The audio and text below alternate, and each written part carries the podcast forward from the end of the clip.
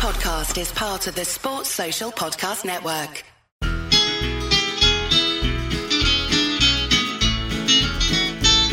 It's the moment of the evening every K-State fan enjoys. Settle down and pour a whiskey, crack open a LaCroix. Please put your hands together and make a little noise for your favorite Wildcatters, the handsome Boscoe boys. Ooh, boys. Come on, boys. One more. Who we play? K-State. Who we play? Who we play? Who is K-State? Who is K State? Who is K State? I think it's a team that's won 11 straight in uh, the Sunflower Showdown. Oh, what a El- fool! 11 straight. That's insane. With ease, Not even close. Never in doubt. never. It was never in doubt. Yeah. Oh, what a game yesterday! The Cats, uh, thirty-eight. The Hawks, ten. Cats go to six and two. We're bowl eligible. Huge news. I mean, how excited are you right now? I'm excited. Everyone else who is excited is the people who took over five and a half over at mybookie.ag preseason. The over has hit cash your tickets, boys and girls. Uh, and guess what? Now that you have all that extra money from betting the Cats over five and a half, you can spend it over at mybookie.ag if you use promo code CHAIR. That is C H A I R. You're getting a 100% deposit match up to a $1,000. You win, you get paid.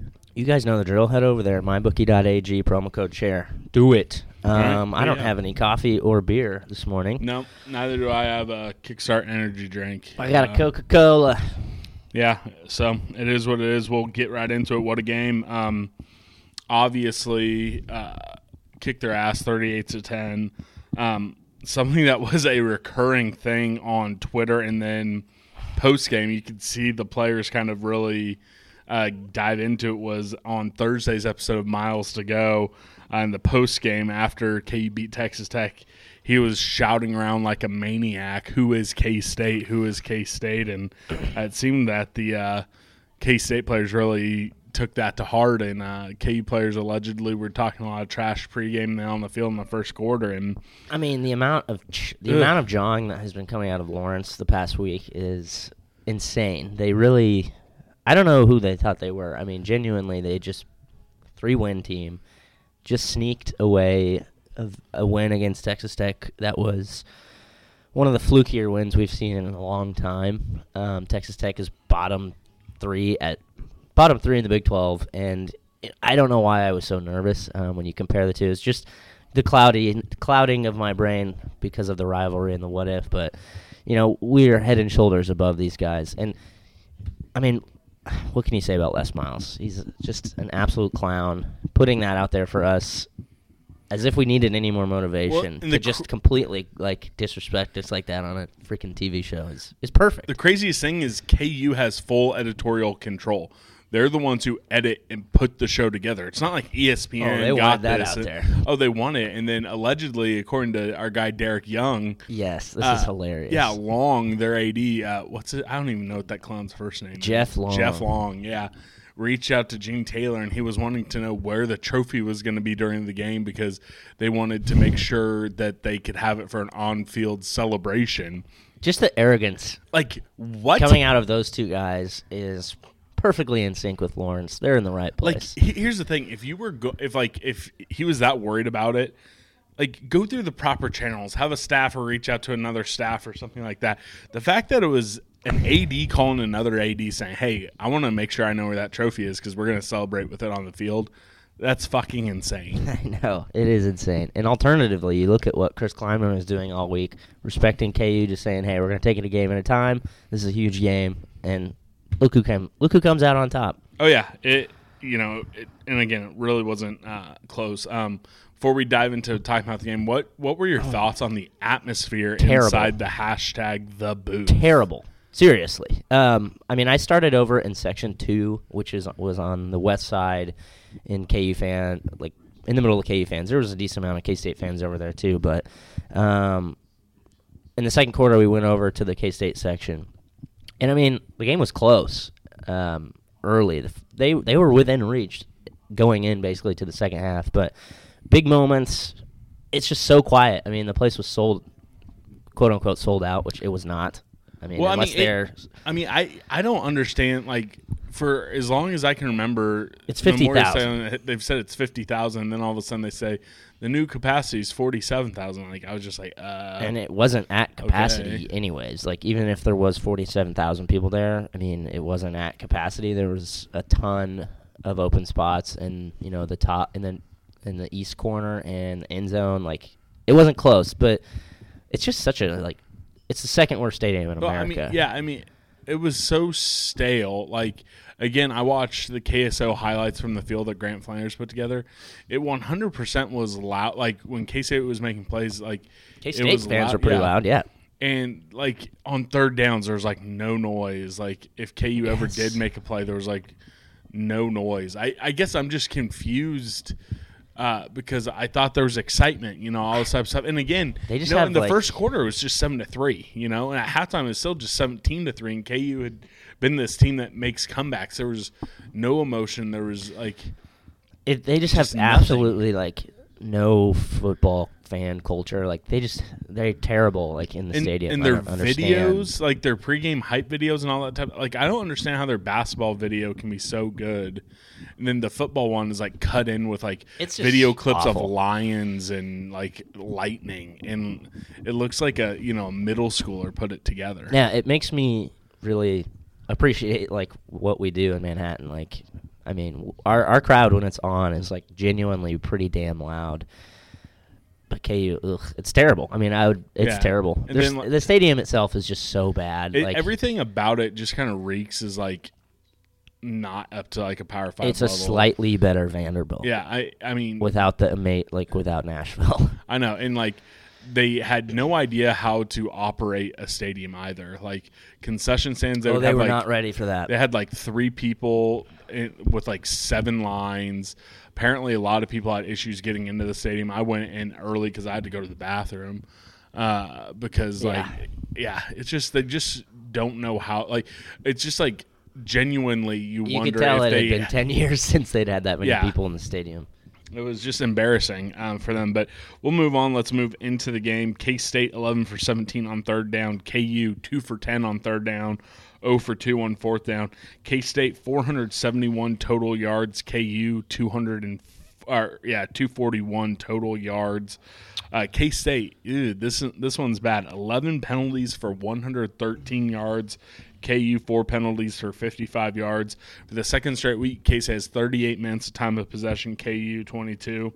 Um, so, what was your confidence level when you walked into the game, and when K State went and like got up 17-13 with that field goal at the end of the half? Did any part of you really think that KU could come back? No, honestly. Um, my confidence level, like all week, was pretty bad. I was really nervous, but going into the game, when you know, when kickoff was approaching, I felt pretty good. I was pretty calm. Um, and then we, I mean, when we trot, when we trotted out Harry Trotter there as our starter, and I realized we're probably going to be out our top two running backs. I got a little nervous, but um, that doubt was quickly that doubt was quickly erased when we just they went three and out, and then we just had a commanding, tone-setting drive um, to go up seven zero. So I felt pretty good. Um, penalties, pretty concerning. How are you feeling about that? Uh, don't like it. Um, we've been back. We've been up and down when it comes to penalties. Versus a good team, you can't do that type of stuff. I think uh, that's all the more proof of how, like, again, KU fans, the media, the Kansas City sports talk media, even some of the national like college football podcasts, the ESPN podcasts, they were trying to make it seem like, oh, these, teams are just don't. close. Like K- Yeah. KU, K State close. KU has it figured out on offense. Um, but when one team is giving up 113 yards of pe- penalty yardage, but they still win by 28, like it's nowhere close. So uh, penalties concerning. I was every day that it got closer, I got more and more confident. Uh, and that Yeah. didn't change when we hit that field goal to go up 14. I, I was like, K, KU is not scoring 14 points in the second half. So I kind of felt the same. So I did. I rewatched it last night. Um, penalties were not good. Um, Holding penalties probably cost us two touchdowns. Um, the unsportsmanlike and personal foul or personal fouls, you know, upon the rewatch, I think half of them were pretty soft. Uh, and KU got away with a ton of shit yesterday that we got penalized for. I mean, there was literally an instance where one of their players, after a play, straight up just punched our guy in the head, uh, and it was obvious as hell. Um, I mean, there was a, a late hit on Skylar out of bounds where he like literally picked his leg up and threw him to the ground when he was fully out of bounds. So they got away with some stuff too. I mean, it was. I didn't realize like how much shit both teams were talking like throughout the game, uh, and it was mostly us. Like we were instigating. Do you like that edge? I that loved it. With it? I mean, I think we need to reel it in a bit, but like after every freaking play, if you rewatch the game, like it's insane. We're constantly jawing after every tackle. We're getting in guys' faces. Um, I love so it. we were definitely fired up. Um, yeah, I mean, any concerns of us not taking KU seriously were squashed immediately. I mean, those boys were were not happy with KU yesterday. They Yeah. wanted they wanted to destroy them. And also, I think Chris Klieman loved that because you could see Les Miles wanted to chat with him a little bit after the game. Coach Miles or He- he Coach, bounced. he's like, he's like, hey, good game, I'm out of here. Yeah. So you gotta love it. Um, let's talk about the offense. Uh, first and foremost, what did you think about the game Messingham called? Um, he's never in the history of his time calling games been much of a option guy, but he ran the option. You know, maybe not half the plays, but I feel like thirty percent of the time yesterday. Uh, did you like seeing that? Uh, what were your thoughts on the game? He You know, called? I mean, it just shows that he can be versatile and he can adjust in a situation. I like it. Um, you know, I mean, they, Klieman mentioned after the game that you know he's been working with Coach Coach Messingham a really long time, and he's really never been an option guy. But he, we just saw an opening and we took advantage of it. Um, and shit, I mean, do that every game with whatever situation you're in. I mean, if you can expose some people in whatever way you can, then you should. Um, the option just happened to be what worked yesterday, and I mean, he called a great game from just from that like that first drive. We saw so many different looks and so many different sets that just set the tone and put KU basically on the back foot for the rest of the game. So I thought he called a great game. Um, I thought it was kind of fun to see the option, honestly, working, like because we haven't seen the option working very well at K State in a long time. But Skylar ran it really well. He had a nice fake pitch for that touchdown. That and he's he's looking like faster every game. yeah, I don't know he- what it is. Yeah, he he's great. I think it. I think it's funny that he got the reputation, at least under the old coaching staff, as the quote unquote thrower, and that he couldn't run and all And that type he's of- soft. Yeah, it's yeah. Are you alarmed with how much he's been running lately? Uh, Coach Klieman said uh, was saying wide after the game that he doesn't want to see him because I think uh, what was it, 17 carries again. I want to keep it under 15, um, but you got to take what was working. For the most part, though, he was either scoring a touchdown or getting out of bounds. He didn't take too many hits. He was smart for the most part when he was running the ball.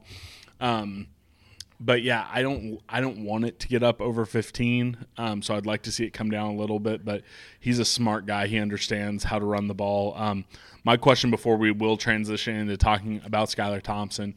This is the second straight game where they've scored five or more touchdowns over 35 points.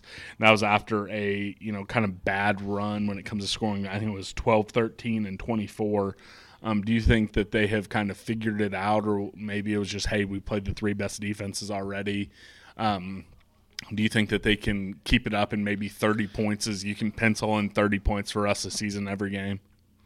I don't know if we can pencil it in, but I do feel a lot more confident in the offense's, you know, functional ability at this point. Um, we've seen it back to back weeks. Um, they were open for a big letdown, you know, and they just it was business as usual. They they ran like a well oiled machine yesterday, and like we said, two two holding penalties on the edge kind of brought back two guaranteed touchdowns. So, I mean, it could have been a lot worse. It could have been a lot worse, and I think that we need to give a lot of credit to the offensive line because they've kind of stomped out some of those narratives that were floating around um, after a couple of bad games. So, I feel pretty good about it.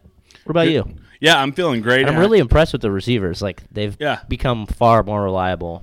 I mean, Dalton Schoen has he's he's looked really he's looked really good. But having Malik Knowles back obviously helps. Yep, definitely. Um, I agree with everything you said. Let's kind of transition, talk about position by position. Quarterback Skylar Thompson again, another game where he's just a certifiable dude. Nine for sixteen for one twenty nine in the air, efficient. Uh, you know, you weren't needing to pass it a ton. Um, three touchdowns again, another multi touchdown game for him.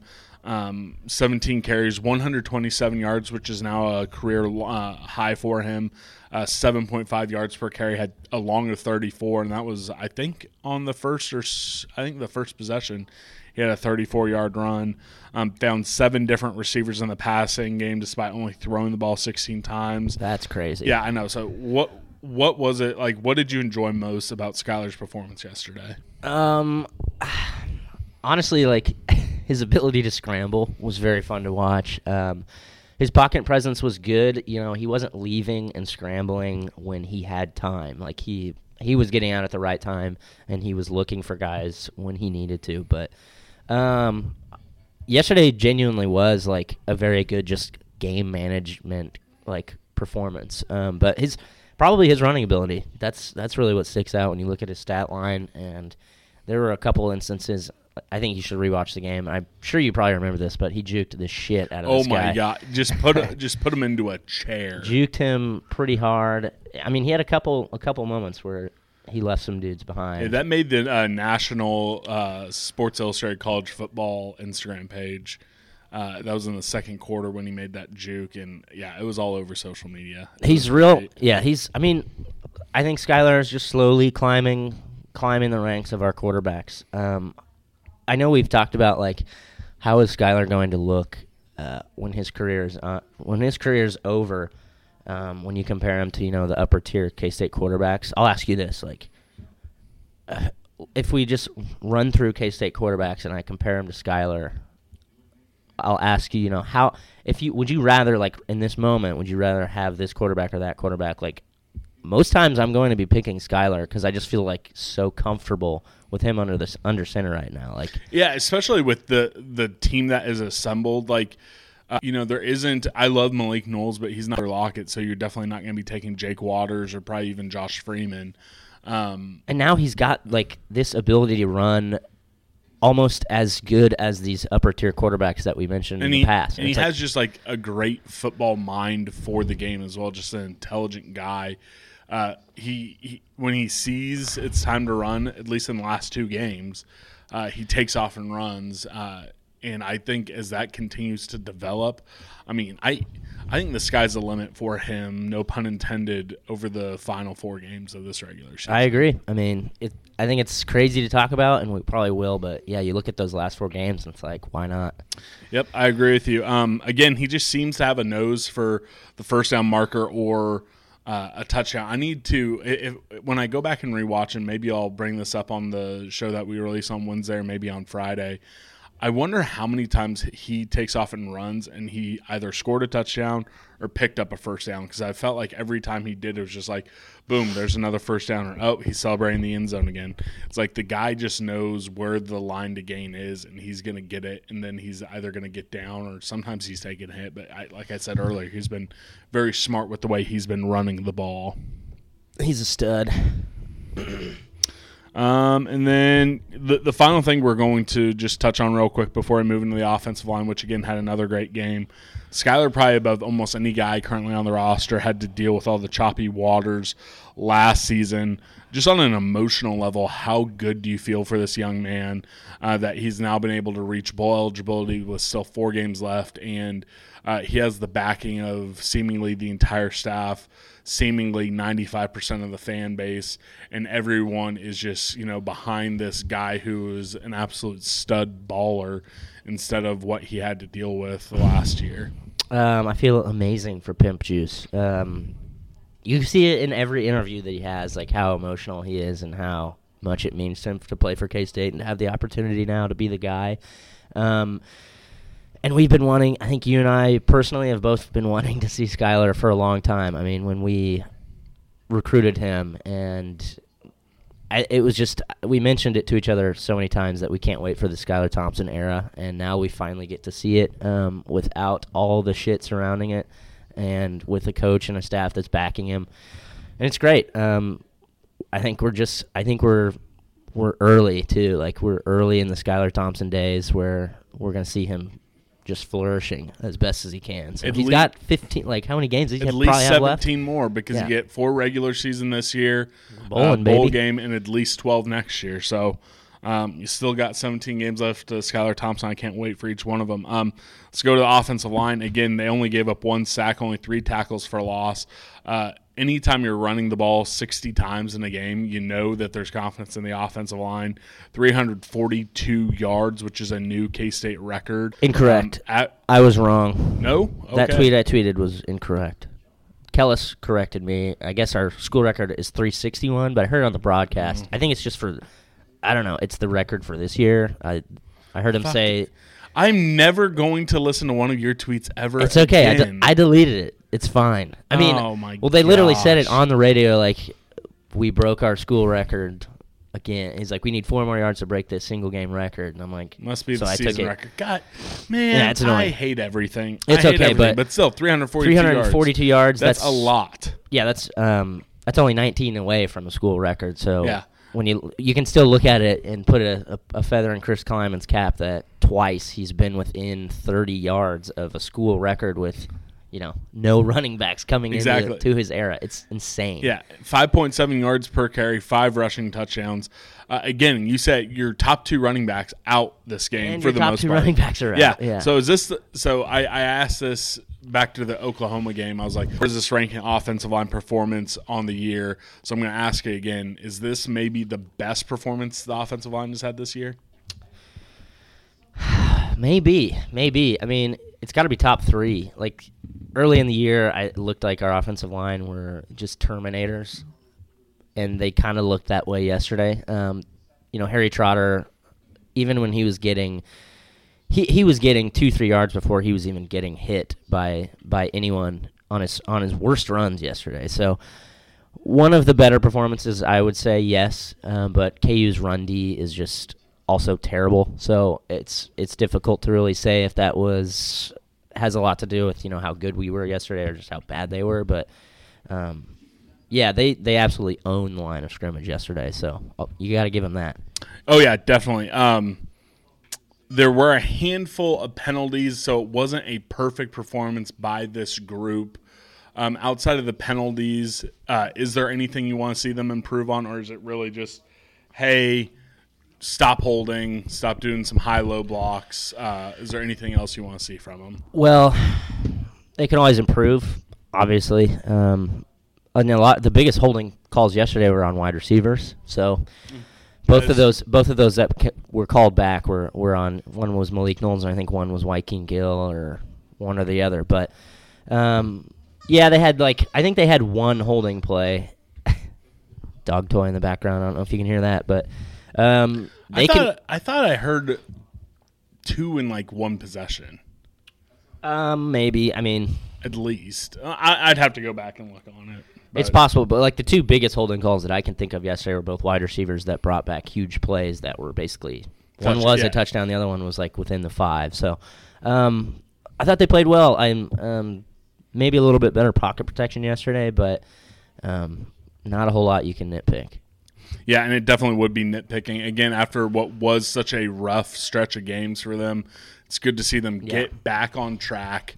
Um, hopefully, they can keep this momentum rolling versus a Texas team that's starting to get healthy on defense after this bye week, which sucks. You really wish you didn't have Texas have that bye week, but you know, it is what it is. Let's talk about the running backs. Again, only two carries for Jordan Brown. I think those are the only two plays he played. No time for James Gilbert. How concerned are you with the health of this position unit moving forward? I am concerned for sure. Um, you know, the narrative is that matter um, next man up and. oh, my dog Your is dog stupid. just tried to jump onto a couch and could not quite make it up. Uh, that was great. Poor guy. the narrative is that it's a running back by committee, and or it's it's a you know it doesn't matter that next man up and Harry Trotter is just as good as the as the starting two, but and Harry Trotter did well yesterday, um, and so did Joe Ervin, but the fact the facts are facts that Jordan Brown and James Gilbert are our two best running backs, and for us to reach the heights that we want to this year, we're going to need them to be playing the bulk of the minutes um, at running back. Um, I think.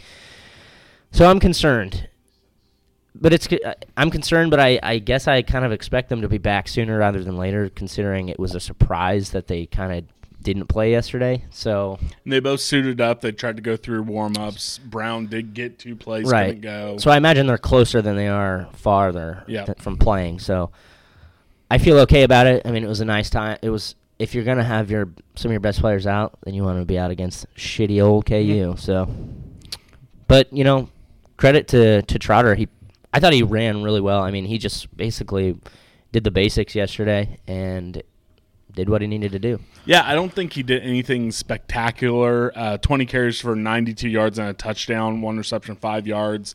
It was his best game versus Nicholls. Uh, me saying I don't think he did anything spectacular, that's not to you know downgrade the game he did. Anytime you're putting up that type of yardage, getting into the end zone in a Big 12 game, uh, that's something to be celebrated. But I think he you know he hit the holes, he picked up the yardage, uh, he took care of the ball, and he just did what he needed to do to get the win, and that's all you can ask for the guy. And I you know I I. I think there might be a question. I, I, I put in the Ask Boscoe uh, portion later, but I'll try kind of address it now. You know, I was down on him. I really wanted to see more Joe Ertarder in the game, but like, if that's the type of game he's capable of giving, then there's, Yeah. I mean, you, you, you can't take stuff away from him. Like, I think he resubmitted hi- himself, at least in my mind, as the number three back for this team. Yeah, for sure. He was just doing literally just the basics yesterday. You know, putting himself in position, like on the option, which was always like there pretty much every time we ran it. And he was just downhill running, hitting the holes hard, and getting through that first line. No fumbles, no real mistakes yesterday. He played well. Um, and Joe Ervin was a great um, contrast to him. You know, Harry Trotter was the downhill, just hit the holes, go hard, and Joe Ervin was just a little slippery guy, hitting holes and bouncing off people. I like him. I, I think he has a future. He reminds me of, I think Leon Edwards was his name back in like '93. Just a of guy who's really shifty. Um, I'm excited. I think we do have a nice stable of backs for the future. We got more guys coming in. Yeah, I agree with you. Uh, he had or Joe Ervin had the ten carries for forty six yards, was the number two back. I just Uh, love seeing freshmen play. Oh yeah, yeah, and again, that's a true freshman. He is building on that. I think he, if he's not at that four game mark, I think he's about to lose his red shirt if he hasn't already. Um, but I mean, I think that's fine. I think, especially with four games left, even if he's like at that four game mark, um, he's doing enough and he brings enough that I, I don't want to try to hold him back. I want to go all in on him getting some carries and moving forward. Um, Tyler Burns uh, also got in late in mop up duty, seven carries, 58 yards. We we touch on his a little bit, like I think earlier in the season. Um, but again, how happy were you to see this guy who, you know, he's a K State legacy. He fell out of love with the game under the previous regime. Uh, when the coaching staff came back, he, tr- he he had to try out for a spot. He got the spot, and I think he got put on scholarship. I think he did. Uh, So, uh, and then scoring a game, you know, I think he's a Kansas kid as well. So, uh, how great was it that he was the one who put the exclamation point on the game? Uh, great. He's got a really good story, and now his you look at his stats; they're absurd. He's got to be averaging like carry. Um, it almost makes me want to see him a little bit more, but I think I'm being fooled by the fact that obviously I trust the coaches; they see him every day. So, but you know, he looks he looks pretty good. He runs hard. He's got a lot of speed on him. Um, he seems to have good vision. Um, yesterday, fullbacks used a decent amount. Jackson Barta both played. Both had some pretty great uh, big blocks. Jax blew up his brother on one play, and Gavin Potter, and you know, it was lovely to see. Uh, yeah, I, I, I thought the fullbacks did have you know a great game. I mean, it, the entire backfield was good. Still, Jax. just amazing. And yeah, he I think he did hurt hurt his brother. Um, and I was I listened to a little bit of the KU post game. Uh, when I was leaving, his brother was being interviewed, and he was just like, "Yeah, it hurt. Like, you don't want him to square up on you." And like he said, "I really wish he wasn't at K State." Like, Oh, you love it. Oh, you just love it. And again, he has so much of a future. But I mean, here's the thing: with Barta back there as well, and again, I, both of them, neither one of them are perfect. I think Jax still tries to go for the home run block, and sometimes just misses. Yeah. But you have two guys who are able to spring our running backs to the second and third level because there's not many linebackers in the Big 12 that can take on a block from either one of those guys and make a play.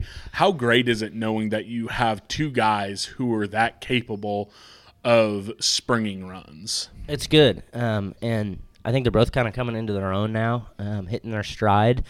And I love, I just love the way that we use them um, in our sets. You know, lots of disguise. Like, it's great. I mean, it's so nice having two gigantic. I mean, Jax is. I love him. I love him. I cannot wait to see him finally get in the end zone in the next four games. I It's in want five oh, games. I wanted it so It would have been perfect yesterday. It would have been a perfect story yesterday, but um, yeah, I mean, I love how we are using our are using our fullbacks, but let's let's transition to the receivers and tight ends. A game that we did not need a whole lot out of them, but when we did need them, they stepped up. Um, how did you like our tight end play yesterday? Two Yeah. pretty crucial first downs, and then one play where could have gone for quite a bit, but we passed up on it. Yeah, so it, ended up going to Dalton Schoen for a very long one instead. Um, Nick Lenners, I think he's giving us what we all thought and hoped we were going to get uh, as this like true uh, weapon to target in the passing game. Uh, and, and it's just and it's just fun to see. Um, you hope that it, it, it increases. Uh, you saw some Sammy Wheeler. I don't think he was targeted, um, but seeing the evolution of the tight end play under Coach Klieman, and then seeing some of the H backs and tight ends that they're recruiting uh, for the future, it's just fun because. Uh, you know, being a K State fan in the 90s, early 2000s, and then being a Kansas City Chiefs fan, uh, some of the offenses that you love feature the tight end so much. So you have this like sentimental attachment to this position. So it's good to finally see it starting to come back. Yeah, and we've all been like for years at K State being like, why don't we use the tight end more? Crying out for more tight end involvement. So now that it's a, a viable weapon in our offense is great. Um, Dalton Schoen had two receptions for 67 yards. The long of 46 was a play that I mentioned before. How, and this should have been a touchdown. Um, it should have been a touchdown. It was a bad throw from Skylar. Um, after rewatching it, you're able to see that. Um, and I'm going to chalk it up to just indecisiveness because he had Lenners in front of him, and I think he decided. I, I don't think he could make a choice quick enough because had he hit Schoen earlier, it would have been a touchdown. Schoen had a little hitch route, and he was open. I mean, he had he had three yard step on him, and I think Skylar saw Lenners, and he was like, "Ugh, I don't know what to do." And then he went for it, left a little short. It was a great play by Dalton Schoen. He came back, basically jumped over his defender. I think it might have been defense, Hassan defense, not sure. Just one of those bums that was trying to guard our guys, but he literally like jumps up, comes back, reaches over, catches it, and it might have been a touchdown if he didn't have an undershirt on because that was the only reason that he got tackled. I mean, he broke away. The guy ripped his undershirt like completely off, and he was still able to drag him for like seven or eight yards. Yeah, when that play happened, I was like, "Oh, he's got Lenners," and then I saw him go deep, and I verbally said, "Well, that's a mistake." And it was caught, and then some people just looked at me like, it was "Fuck you, dude." It was. I mean, Well, I mean, he had him beat. I mean, it was a double move. It's just, I yeah, I just think he couldn't make his he couldn't make up his mind because Lenners was so open, and I think if he hits Lenners, he probably goes for about forty six yards. So it worked either way. But had Skylar kind of like planted himself and and hit him in stride, that would have been a touchdown. Yep. Uh, Landry Weber had a pretty big catch, one reception, 18 yards, got us into the red zone. Phillip Brooks, one reception, nine yards, had three carries for nine yards, long of six. Um, do you want to see Phillip Brooks get more involved in the rushing game if we're going to have uh, Jordan Brown and James Gilbert hurt? Um, do you think that's a wrinkle that we should be looking to see more of? Maybe, but I also kind of want to see more involvement with Josh Youngblood. Um, I don't know. At this point, they're almost like pre- they're pretty comparable players, but I think Youngblood might have might have a little bit more explosiveness to him. Um, but it is what it is. I think Philip Brooks has shown that he's a pretty shifty guy, and he it worked. It worked for us a couple times on that sweep. So, yeah, I'm open to it. I like Philip Brooks. Yeah, I agree with you. I think I would like to see Youngblood be the one. Um, I mean, he didn't get any really Yeah, no, involvement yeah, in besides he- from special teams yeah. yesterday. No, I, I, I agree with you. Um, so I'm not going to be too super picky, but that is something that we may have to utilize if we are going to be down those two guys moving forward, especially as it seems at this point in the season, they probably want to protect Jacardia Wright uh, and his red shirt. So, um, you know, may, may, maybe we will have to, whether it's Youngblood, whether it's Brooks. Um, Malik Knowles, one reception for seven yards, but again, I think, you know, they're double bracketing him every Yeah. time. Um, Having him on the field is just opens it up for everyone. Uh, Wykeen Gill, one reception for four yards. I do want to get a shout out to Lawrence Free State uh, product and True Freshman. Keenan Garber, he got his uh, first uh, action in the game late, no targets, uh, but he was out there. Something I do want to bring up about this group as a whole uh, especially in a game like this, there weren't a ton of passes to go around, but on almost every single play, they were out there blocking downfield. Um, and at least in my opinion, tell me if I'm off base when I say this. I think that that shows the buy-in from the tight ends and wide receivers into this new culture, into this offense, because these guys are recruited to come to, to any school to catch balls and make plays. The fact that they're blocking guys like into the end zone, really caring about that secondary and tertiary craft, to me that says everything it is about this culture and how they've implemented like the coaching staff have implemented this culture at K State where it hasn't always been there. Am I off base in saying that? I don't think so, and I don't think anybody can question the buy-in at this point. Um, that team is a family. I mean, not to not to overdo this the family narrative, but I mean seriously, the buy-in is incredible, um, and I think that I think everybody yesterday just had a little bit of extra juice and maybe wanted to finish those blocks downfield because they wanted to make a point. But I don't think you're off base in saying that. Maybe the wide receivers might want to finish those blocks a, just a little bit sooner, and we might have 14 more points. But that's okay. Um, I it was a good it was a good game from those guys. Um, I mean, aside from those two holding plays, which were very blatant, um, yeah, they did a great job in the blocking game as well. Um, you don't you don't run like that downfield. We had you know several several long runs, especially from Skylar, that you know they don't happen if the wide receivers aren't doing their job downfield. So, yeah, great game. Definitely. Um, I'm bought in too, baby. Oh, I'm all in. Uh, Crazy. Now it's time to talk about the defense. They had a great performance. Before we do, why don't you tell everyone about our wonderful sponsor of the defensive segment? Yeah, our entire defense, you know, it's just brought to you by the Kansas City Direct Primary Care. That's KCDPC. Um, they are located down in Westport. It's a primary care clinic that does not accept insurance but rather charges a flat monthly membership fee. Uh, they do that to keep costs low for the patient by cutting out the middleman. Um, for most patients, that fee is around 65 bucks a month, but there are other options, including a family plan.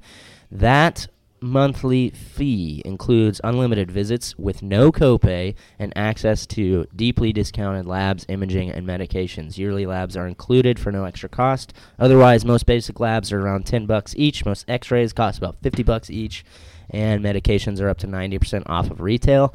Um, this is something that people need to be genuinely taking advantage of um, in a time, not to get political, but in a time where sometimes uh, in the country where medic medical um, treatment can be very costly, um, even basic things. Um, this is an incredible deal, and it's it's brought to you by you know Dr. Short, who's a a K State guy. He's a board certified family medicine physician. He's Go see him at KC DPC. Um, it's an unbelievable deal. Seriously, like you need to check him out.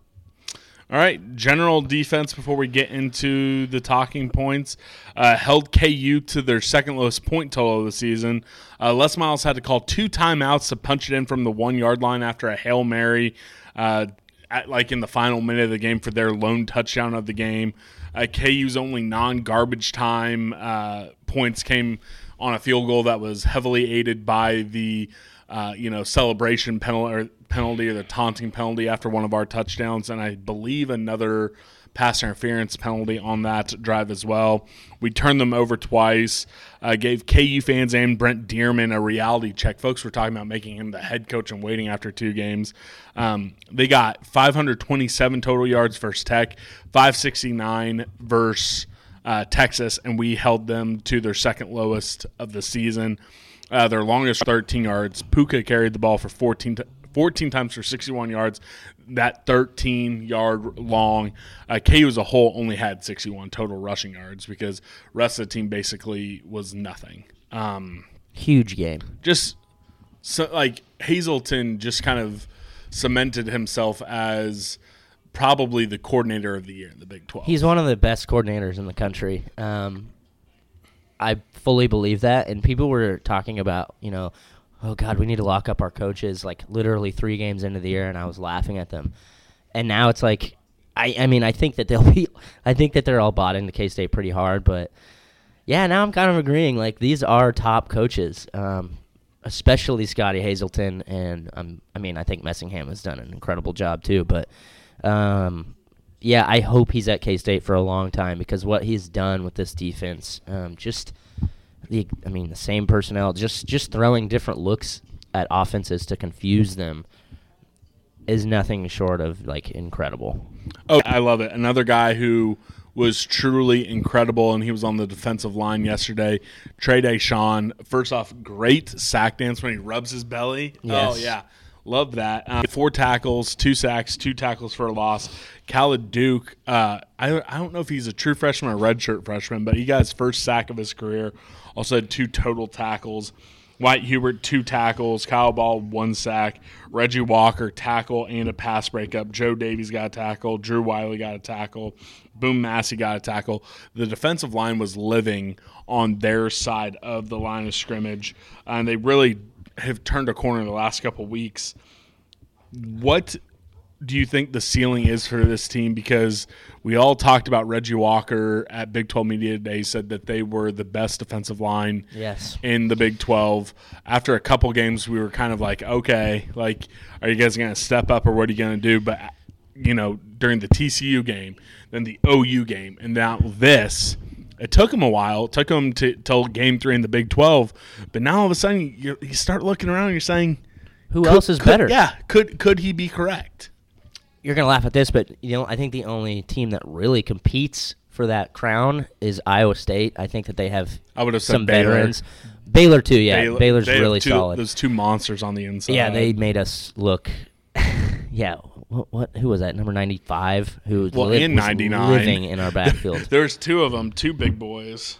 um, yeah, I mean, I don't think that you can. You can't have the success that we had yesterday. Um, defensively, you know, like defense wide, if if the defensive line is not performing that way and causing that much havoc. Um, they did such a good job, and I think what stands out most to me yesterday is you know going into the game yesterday, K State was PFF wise the worst tackling team in the conference, and I didn't see a whole lot of that yesterday. We were hitting hard, hitting early. Um, if tackles were missed, then we had three or four guys swarming to the ball. And that's Um, something that we have never had an issue with, even on the defensive line when they were at their worst. Uh, it was the fact that you'd miss the first tackle and then you'd miss the second and the Yeah, third. yeah. We've had all season. We have not. There has never been a scheme that has beat the defensive line. They just forgot how to tackle for a couple weeks. We did. I mean, and we held, you know, Pooka Williams, who's one of the better backs in the conference, to 4.4 yards a carry, 61 total yards. I mean, the havoc that we caused yesterday at the line was huge. Um, I think it made Carter Stanley uncomfortable all day. He had a whopping 3.1 QBR or something absurd like that. I think I saw that on Twitter, and that's huge. I mean, he was coming, he was coming off two probably the best games of his career. Um, put up 1,100 yards in the last two weeks. Um, just, just made them look like made him look like who they are. Made them look like KU. All right, here's my question because this continues to be something that I almost wish we wouldn't do, especially with as well as Trey Dishon was playing yesterday. Hazelton Rotating. Well, rotating and then the jet package on third down. Hazelton said early on, like in the spring, that that wasn't something that they were planning on doing, but they seem to be doing it quite a bit. Um, do you think they should keep doing that um, on third down? And do you think he over rotates? Because I think we over rotate on the defensive line, and I I don't like doing the. Uh, at least don't be taking Trey Dishon out. If you need to take Jordan Mittie out on passing situations, that's fine. But Trey Dishon, I mean, he I think he's getting up there. I think he's either maybe second or third on the team on sacks this year. Yeah, I do think we over rotate a bit. Um, I'd like to change. I'd like to see the percentage more like 70 30, and it feels like it's around like 60 40, which does not. It just. I think your best player should be playing majority of the snaps. If Matt Hall would put up his pro football focus Come on, snap Matt. counts before we record, we could tell you. Damn it, Um, Matt. Shout out to KSO. Aside from, I mean, the jet, that jet package, I don't know. I, I would probably have to rewatch it again to see, which I might. I might watch it again just to see that, um, to see how effective it was yesterday. But um, I think he's done such a good job at. Like I think his primary goal there is to just confuse the defense with a different package um, and disguise, and we are we're that's our bread and butter. We're one of the best third down teams in the country. I think we're third, and don't I could be wrong here, but Yeah, I don't trust I your know, yeah. stats anymore. No, I think we're third in the in the country at third down defense. Um, maybe even better. But so I mean, who are we to question what we're deciding to do on third down? in Well, we have package, a podcast. That I mean, That's true, but makes us the smartest people in the world. Right, but I'm saying, I mean, shit, it's working. So maybe That's not. true. But like, I prefer to. Yeah, I mean, Trey Dishon, I think, is proving to be one of the better D tackles in the in the conference. So I mean, taking he- him off hurts he- a little bit. He's either going to be my first or second team defensive tackle pick, assuming that we get a vote in the postseason. We haven't been blackballed by the Big Twelve. I wouldn't be surprised if we were, but yeah, I, I'm excited to vote for that because. I'm still voting Jack, even though he might end up. Oh, I'm voting less Jax sna- for oh yeah, sure. 100. percent But yeah, um, again, I think I'd have to rewatch it to see like when we do have that jet package in, what exactly we're doing. I mean, are we bringing four guys for the quarterback? Are we dropping guys back into well, coverage? I mean, Reggie uh, uh, made a stop. Eric Gallen made a pass breakup. So I think sometimes we're blitzing as well and then dropping guys back. So you know, again, I'm just a dumb dumb with a podcast uh, trying to. Part of me part of me agrees with you, but another part of me is like, I mean, look at the numbers. It's working on third down when we were when we're throwing in those disguises. Shit, I mean, people are having a lot of trouble getting past us on third Well, down. it'd be so- busy if we just said, "Hey, everything's the best in the world." We'll move on to Yeah. linebackers real quick. Uh, Daquan Patton, four tackles. He got that interception, but it looked like he was having some shoulder injury issues. Yeah. he talked to the media post game, which if it was something serious, I don't think they would let him talk to the media. Um, again, I we're still kind of waiting on hearing some updates on message boards. KSA Online is on top of all this stuff. So if you want the breaking news, be sure to subscribe over there. Um, Yeah, he uh, on that play. I saw the play where he did get hurt, and it was like probably like a 12 yard run on Pooka, and he he just kind of like missed the tackle and like literally nose dived straight into the ground, and then you could see him like roll over, and he was kind of rubbing his shoulder, but um, it seemed to be nagging him a little bit, but he kind of recovered, kind of played out the game. So I don't know. I mean, sure, if it was that serious, I'm sure he would have. Because at that point, we had enough of a cushion to where he could have sat out the rest of the game. So it- maybe it was just even stinger. after that, I saw him come off the field pointing to his shoulder a second time. So that's kind of why I Well, maybe it. I don't know. Hopefully, not nothing too bad. I agree with you. Uh, Eli Sullivan had three tackles. Here's my question: Was there much Daniel Green? I I didn't Daniel see him- Green, I saw a little bit, and he had a tackle. He had a Well, tackle he- on a running back, and then he did that cool like flip where he literally Okay, like he didn't get credit for it on the stat sheet. So that's not? what, no. maybe it was Duke. Maybe I saw the number wrong. But um, I thought it was Mike. Uh, what's his name? Daniel Green. I don't know where Mike came from. Um, I saw Daniel Green because he's done this multiple times this year, where he's He just, like, literally yeah. like ninja jumped up after a tackle. So I'm pretty sure he had at least one tackle yesterday because I saw it on the replay. But maybe not. I guess the stats guys were asleep. They were bored. Yeah, well, I because I I didn't see as much of him just causing havoc as you usually do. So I was just like, well, I'm well, always looking for those wristbands. I know. So Um, maybe not. So yeah, um, but moving forward, um, what did you see from the group in a macro sense on Saturday? What do you want to see from them moving forward when you're shutting down a running game and uh, you know Carter Stanley's forced to pass a ton? It doesn't give a lot for the linebackers to do uh, outside of you know pretty decent uh, pass coverage. But uh, what do you see from them, and what do you want to see them do for us this season? Four big games. Also, shout out to Daquan Patton. I loved that pick. Uh, that was a great play design. Uh, he just kind of floated under to the right. Stanley didn't see him at all. He was just right there. It's got to be probably the easiest pick he'll ever have. Um, I like the tackling. Um, it was a lot better than it has been in the last couple of weeks. That's my main concern. I think this team. I think the linebackers are typically in the right spot. Um, in like these guys as a group, I think that you can say that pretty generally that this team as like them as a unit, Daquan and Eli Sullivan are typically in the right spot. It's the tackling, you know, it's the missed tackles that that I have been a problem for us. So yesterday we cleaned that up quite a bit. Um, going forward, I don't know. I think we should just. That was a great performance from from those guys. I'd love to see the PFF scores, um, but just build on that performance. I want to give a shout out to J Ball, Justin Hughes on the sideline. He was walking around with the Yes. acting like he was, you know, leading a marching band, and he was having a good time. It's gonna be Uh, so nice to have him back. Oh yeah, I I can't wait to have him back next season. Uh, we'll move into the secondary.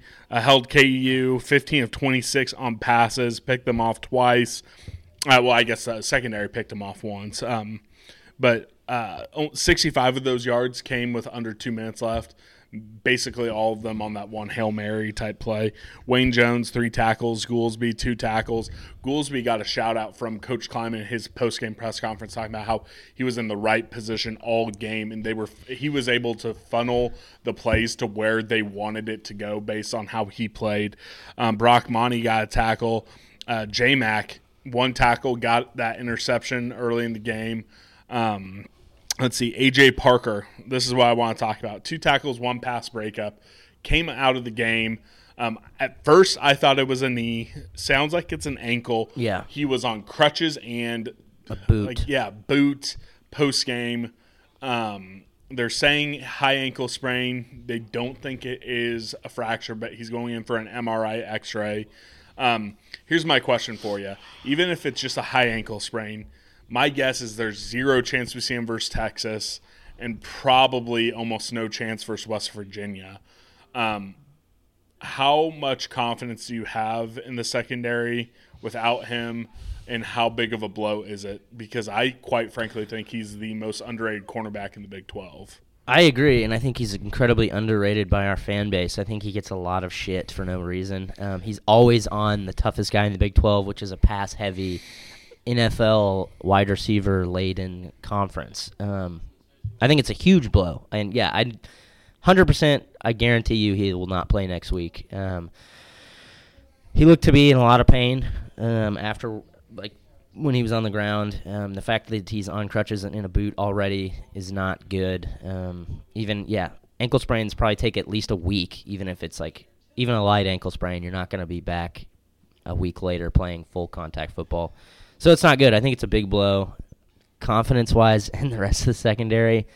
I don't know. I mean, the theme is, I guess, next man up. So it's football. People get hurt, and we'll have to do what we have to do. It does suck that we have to go to Texas coming off a bye with maybe one of our better defenders out, but I don't know. How do you feel about it? i don't feel great again i think aj parker is just right on that cusp probably not quite there but close to being an all big 12 type cornerback um, Kevion mcgee uh, he's going to have to have a massive game. We're big fans of him. Darreyl Patterson got a lot of time out there as well. So you have guys, and they've had they've worked up uh, some experience out there. And Maybe you'll see someone like a Lance Robinson um, playing. I think. Yeah, that's uh, the beauty of this coaching staff playing all those young guys when they have an opportunity to, because now they will not just be coming in off of nothing. Keevy and uh, Daryl. They're not even young guys. I think. Right. I think th- they either both are seniors or uh, they might both be seniors. I think they are. Uh, we should probably know that. Yeah, but uh, you're going to have guys there. Walter Neil will have to step up. I thought he played fine. Um, he- you know, he was even coming in on some corner blitzes yesterday. Um, so he's going to really have to step up because you're guessing he's either going to have to take the number one man or th- he's going to have short side versus long side. I don't know how they'll do with AJ Parker out, um, but they're going to have to step up. And I am a little worried about the secondary uh, going up against Texas. But Well, if there's one thing that you can say about the two guys that are probably going to be our number one backs going forward the next couple weeks, probably Kevion McGee and um, Walter, Walter Neil. Neil, is that at least they're experienced guys Yeah. that have been around and been in the system for a while. Um, Well, and it's not system. I mean, well, you know what I mean. Um, and it's not a freshman being thrown in with like on an zero- island. Um, and you know, we've got one of the best defensive coordinators putting going to be putting them in the right spot. So I have faith that. And hey, our offense is rolling, so Yeah, it's just like who cares? It's not going to matter. We're going to be. Yeah, we'll- we'll if we have to 100. shoot out, we will. All right. Any other call outs for the secondary defense as a whole before we move to I special thought teams? Denzel played really well. Denzel Goolsby played really well yesterday. He was in the right spot a lot of times, and even Denzel Goolsby, champion of life, perfect human being, was jawing his ass off yesterday. So everyone, I bet every, I bet they watched Miles to go as a team because, man, I, I wonder how many times. Like, I wonder if Chris Klieman just brought them together and like played that clip, and it was just like, all right, there you go. That's all you need. I, I mean, it was all were- over social media. I don't Yeah, think he needed to do it. Um, He's too much of a pro for that. Exactly. One thing I'm going to say about Denzel Goolsby before we move on to the secondary, he's not a guy who is like filling up the stat sheet week after week. Despite my prediction that he'd lead the team in interceptions, I think he only has one. But I, I fear that uh, most K State fans will not understand how much of a loss he's going to be next year. He personifies the whole stereotype of the quarterback of the defense. Um, I was gonna say that. exactly. I think we have a lot of young, good safeties. Wayne Jones, I think he's played well. He's you know gotten burnt at times. He's made some bad plays at times, but he is a redshirt freshman. I think we have talent behind them, but I I I, I don't worry because I mean it's a stupid thing to worry about. But I think I think K State fans need to appreciate the intrinsic stuff that Denzel Goolsby brings to this defense for the next five games because. Uh, when you go for that stereotype of quarterback of the defense, I don't think we've seen something to that level probably since Ty uh, Zimmerman. No, no, probably not. I mean, Dante Barnett was Yeah, damn that's good, true. damn good back there, um, and he was really smart. Like that's why he was true. so good. Even Okay, I take it back. his knee injury. I, I, I take it back because I, I agree that's another good, but but but we continue to have them, and you may not always be spoiled with having someone who fills that role. Um, Ty, Dante, and now Denzel. Um, maybe think- Wayne will be the next one, but again, I just want folks to appreciate Denzel Goolsby for the next five games because uh, what he Five does. games. Yeah, five games, Ooh. baby, going to a bowl. Hey, maybe six. Uh, I'm just Ooh, saying. shit. All I'm saying, and again, all I'm saying, and I might start banging this drum a little harder if we beat Texas. All I'm saying is, if we win out and Baylor beats Oklahoma, then we're facing the despicable Baylor Bears in Arlington. One day at a time, yada yada yada. But hey, Well, we can I'm do just this. saying. That's the beauty is that you know we're fans. We can say what we want. Like, Exactly. We can get excited. We can look ahead because it's not going to affect anything. But I think I'll say I'll add one last thing about Denzel Goolsby is that I think he's an, he's easy to scapegoat too because he's not like an uber athletic guy. Um, he's he is like you said like the quarterback of the defense. He's not going to make s- crazy spectacular plays. He kind of just goes under the radar, and when he does something wrong, then it's easy to see. But yeah, big time, big time player. I like him a lot. Uh, we're gonna miss him next year for sure. Uh, maybe I we, we didn't talk about this. Uh, and I, mm, did A- was it Adam Holtorf? Someone just got nominated for one of those national uh, community service awards. It was in the middle of the week. Well, I don't know. Top of my head, I do not know. Okay, well, it doesn't matter. I just wanted to give them praise. Eh, this is really bad. Well, speaking right generally, we're giving whoever won that, whoever was nominated for whatever award, we're praising you. I will transition. Yes, was Adam Holtorf. He is a finalist for the William V. Campbell Trophy, uh, which is one of those uh, college football awards going out to someone who makes a big impact on their community. So shout out to Adam Holtorf uh, for that honor. Sorry, we didn't do it during the offensive part. All right, let's talk special teams. Uh, nothing too eventful. Kicking game, they tried one, only one of those pooch kicks that were so effective versus uh, Oklahoma. Uh, KU actually did the only smart thing they did all game was the guy who received it had a foot out of bounds when he caught it, which uh, counts as being a kick out of bounds. Oh, yeah. Didn't little know known that. rule. Yes, Did not know little that. known rule. I knew that uh, mainly because I watch all those like YouTube compilations Yeah. of weird football rules. Um, only did it once. Rest of them kicked them deep. Um, good coverage. They didn't really give up a big run. There might have been one or two uh, touchbacks. I was glad that they didn't burn Ty Zentner's uh, red shirt Yeah. because here's the thing: I want to hold him in case, just in case, Yeah. make the Big 12 championship game. Otherwise, let him uh, kick off in the bowl games. Um, that's why I want to hold him for. Yeah, Um, coverage was really good. Uh, only time I was nervous was when we were kicking from like our own twenty or Yeah. fifteen after that penalty, and the coverage even then was still good. We Yep. we stopped him at the thirty-five. So Yeah, Good it was good. Um, punting. Anctil had probably his worst game of the season, I which know. is funny. His worst game of the season is still probably better than anyone else in the Big 12. we still Uh, had one that was a dime, yeah. dropped out at the eight-yard line. Oh, yeah. Um, but yeah, two pretty bad punts. But Then he had another one that didn't quite check up enough that ended up being a touchback. Five punts, 37 yards long, of 47. Also, ton of swagger as always, shouting who is Case as he's running off the field. Um, return I game. love him. Oh yeah, I love him. Return game, not much to talk about. Uh, Philip Brooks is presumably healthy, but Youngblood returned all punts and all kicks. So here's I my, like Youngblood as returner. I, I do too. So I guess my question is, we're both on board with saying Youngblood is now the number one returner under all circumstances. I think he is. Yeah, I, I think so. And he scared me a couple times yesterday because he was he went for the ball pretty much every time, um, off of, off of some bounces. But he's clearly. I said this earlier in the episode. I'm going to completely contradict myself. I will say now that I think he is more explosive than Philip Brooks. Um, I think he's more athletic, and I I like him as the primary returner, and I want to get him more touches on the offensive side of the ball. Well, me too. all right, uh, and then uh, that's all for special teams. Um, oh, Lynch did go five for five for extra point and hit that uh, perfect 39 yard field goal to end the half. Um, you can see him in some of the celebration videos. He's having a good time. Anything about special teams?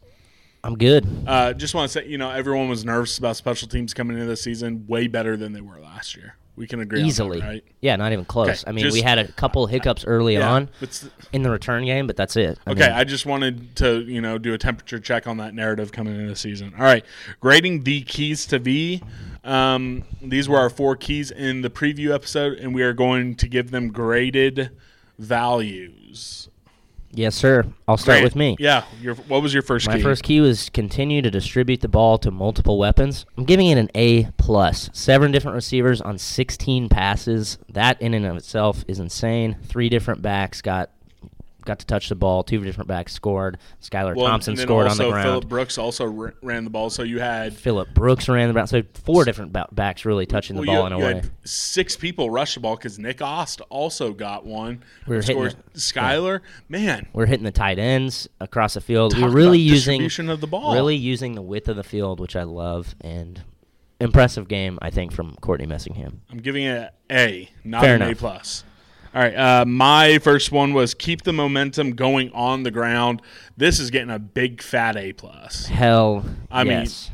mean, biggest running rushing uh, game of the se- of the season. Um, i- we're back. I mean, like I remember we had a question during that buy or sell.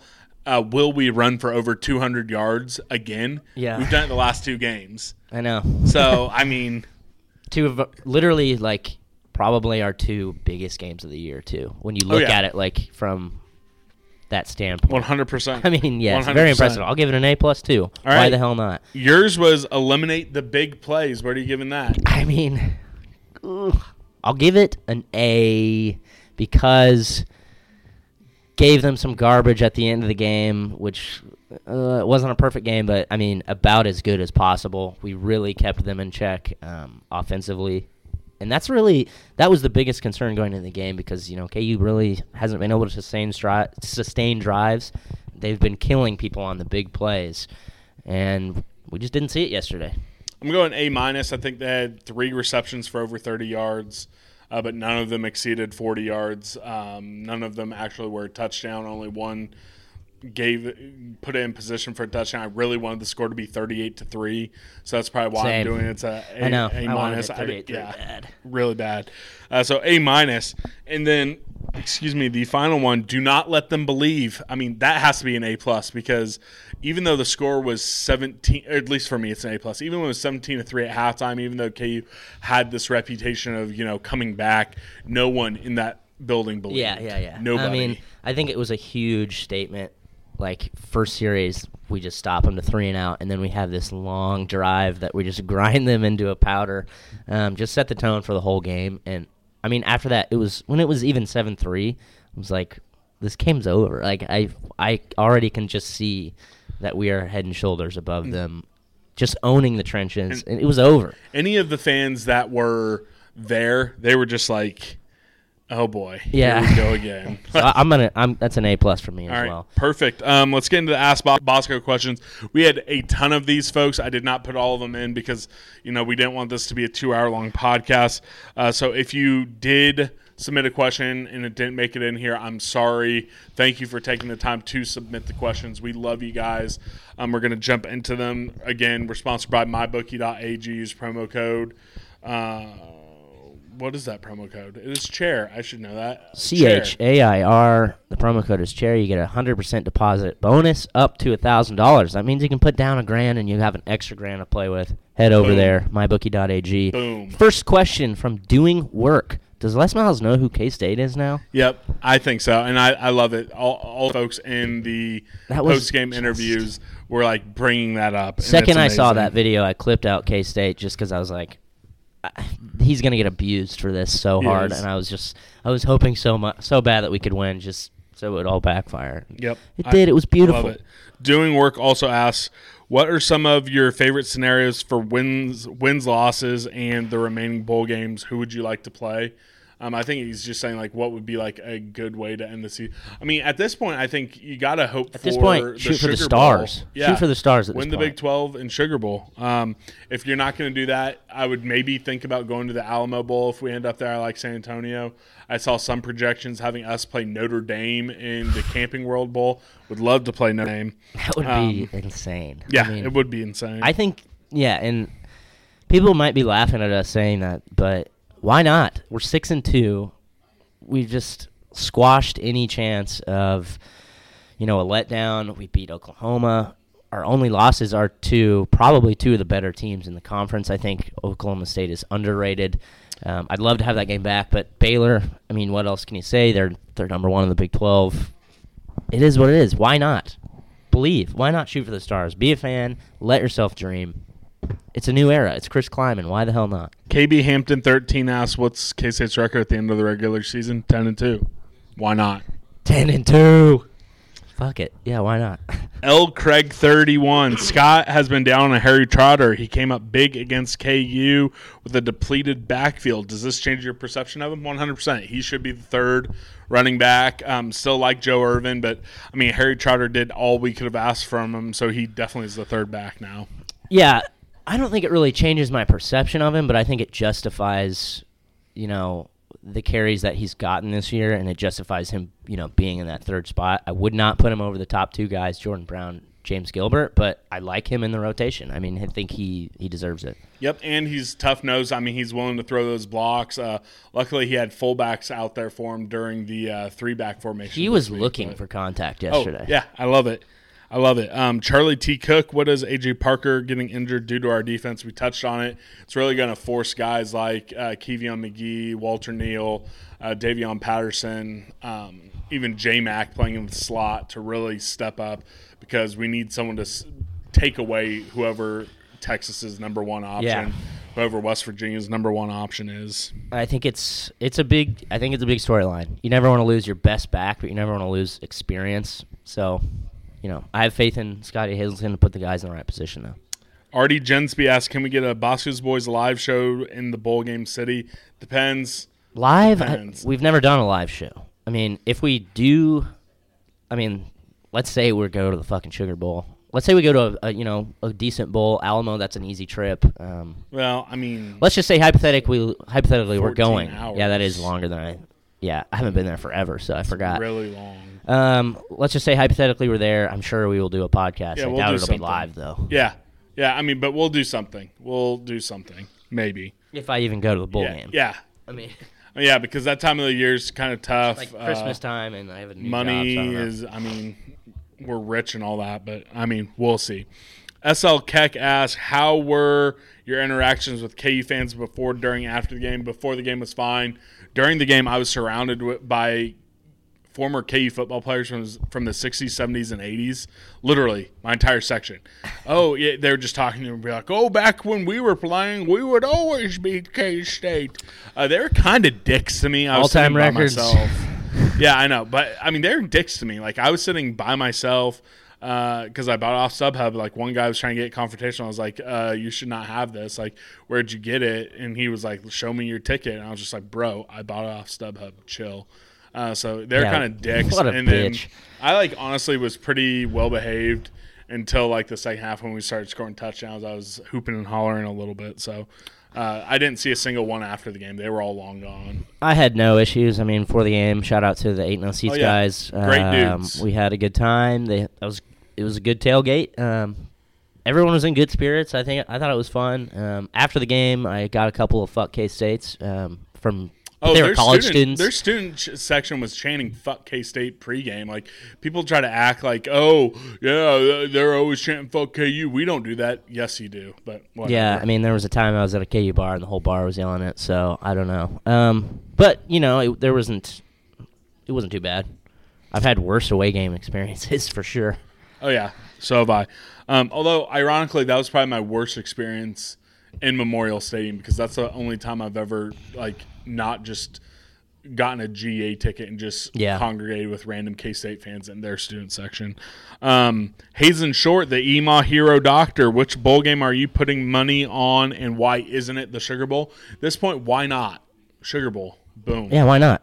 Um, Bowl. and to add to that, I want to give a shout out to their website because I did not say that earlier. But Oh. go to the next question. I'll come back to it. No, it's Kansas City Direct Primary Care.com. Okay, yeah, go check that out. is in the show notes. Hell yeah. Uh, a sponge. This is the final one. If and I like this question, if you had the option to lock in a three and one record for the final four games, but it's a loss to Iowa State, do you do it? No, because we're gonna go four and zero. Why not? Like let I. These questions, uh, like when we're playing like this, I say let's just let it Yeah, play out. the- the because, way we're playing, because we could go four and zero, Yeah, because here's my thing. I and think, I don't want to lose to Iowa State I at think, home. I think the way West Virginia and Texas Tech are playing, I don't see us losing those two. I don't want to lose to Iowa State at home after we've won six straight. Yeah, And exactly. we were pro- we would probably be like ranked like 13th or some shit, and it would suck. Yeah, no, it would suck. So no, Um, go four and oh. zero. I also think it's more likely we lose to Texas than Iowa State at this point. Yeah, I mean I- well, it's gonna be a tough. may- we're going to Austin. It's gonna be tough as hell. Yeah, and maybe I'm. I don't know. I don't. I don't know. I, I just think Iowa State has not looked great in their last few games. Um, I don't so- want to lose to Iowa State at No, home. I don't either. I don't either. Um, so I'm no. I, I'm not locking that in. I, think, that's a good question. Like it's not. that's a great It's not as easy as a hypothetical as I mean, if, if you it would, sound. if you would, if you would have said three and one, but the losses to Texas, I'd probably say yes. yeah, I probably would take that. But maybe, uh, but maybe not. Maybe not. Who do we play? We've got so we got Texas, West Virginia, at Okay. Tech, Iowa State. Yeah. Um, I would probably take the three and one loss to Texas. Um, there's no shame in going to Austin and losing, but But maybe not. but maybe not. No, but I'm take. What I'm saying now is no, no. Go four and zero. the way we played the last two weeks, and again, may- these guys are starting to believe. May, maybe we're doing it to ourselves again, but maybe not. All right. Final part of this week eight game balls presented by manscaped.com. Promo code armchair for 20% off your entire order plus free shipping. Because guess what? Ladies like it when you're all nice and trim down there. Do you have to completely shave it?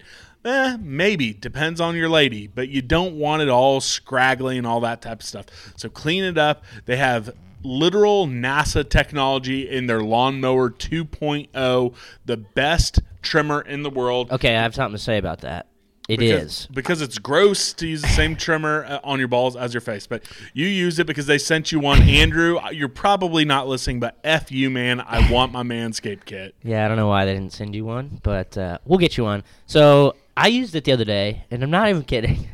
I was like trying to get it to like snag, and it would not snag. Like it works. It really does. Does it like stop or like? no, it's just like it just doesn't snag. I don't know why. Like I think I really don't know. I'm not a rocket scientist though, but it, it works really well. Um, I wasn't even worried at all. Like I tried, literally tried to cut myself, and it, you couldn't. It's like safeguarded somehow, but um, it's great.